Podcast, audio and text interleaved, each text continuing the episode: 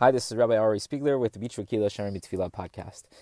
We continue with our discussion of Rina, the fifth language, form, or expression of tefillah. Rina, we said, is a tefillah of shevach, a tefillah of praise to Hashem, as opposed to a tefillah of bakasha, of requesting of Hashem. However, here in Ute, in the fifth part of our discussion of the tefillah of Rina, Rav Pinkus had noted that just as bakasha, just as request, can secure that which we need from Hashem. If we say Hashem, God forbid, we're in need of refuah, we're in need of healing, Hashem will at times, hopefully more than not, uh, provide us with that healing. So too when a person is mishabeach, he praises Hashem with certain quality or a characteristic, Hashem wants to show that off as well, and we can actually secure that which we need as uh, also. Well, we gave the example yesterday, when we say Mashiva Ruach Geshem, that Hashem brings the winds and the rains, we're not asking Hashem to do so, but uh, we're told that when Hashem hears that, when he sh- when he hears that, we recognize his ability to do so. We recognize that char- characteristic, so then he wants to show it off to us as well. Rav Pinkus continues in the same theme. Chazal is Chazal make a drasha, and he says this Huva Benefesh Chaim Shar Aleph Perik Zayin.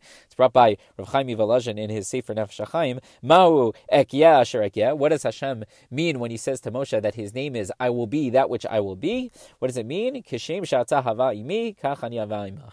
Just like you are with me, I will be with you, says Hashem. Amar David, and so too David Amelech says in Tilim, Hashem tzilchal yad minacha. Hashem is your tsail on your right side. Sail we typically translate as a as the shade, but here we're actually going to translate it as a shadow. Mahu Hashem tzilcha kitzilcha. What does it mean that Hashem is your shadow? He's like your shadow.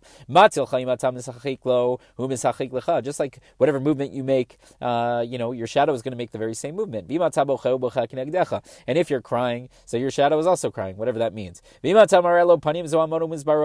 Uh, so, and if you are angry, if you are uh, crying, if you're understanding, right, all that is going to be uh, reflected, so to speak, in your shadow. I know it's not actually a good term to use, but you know what I mean. Meaning, whatever you do, the shadow will show the exact th- same thing. Kach, Hashem Hu have imach. Hashem is also like your shadow, and just like when you do something, your shadow does it as well. So too, when you do something, Hashem will do it as well. Just are you, just as you are with Him, He will be with you. And what does it mean that the way you are with Him, He will be with you? Rapinka says that's really emphasizing your avodah, your service of Hashem. Shekemo, Shehu Davuk as much as you cleave to Hashem Bavodatzo, in your service of Hashem, Kein HaKadosh Baruch Karov Elav Mashbielo. That, that much more so, Hashem will be connected to you and will be willing to give you more and more and more. And the same would obviously be true when it comes to singing the praises of Hashem.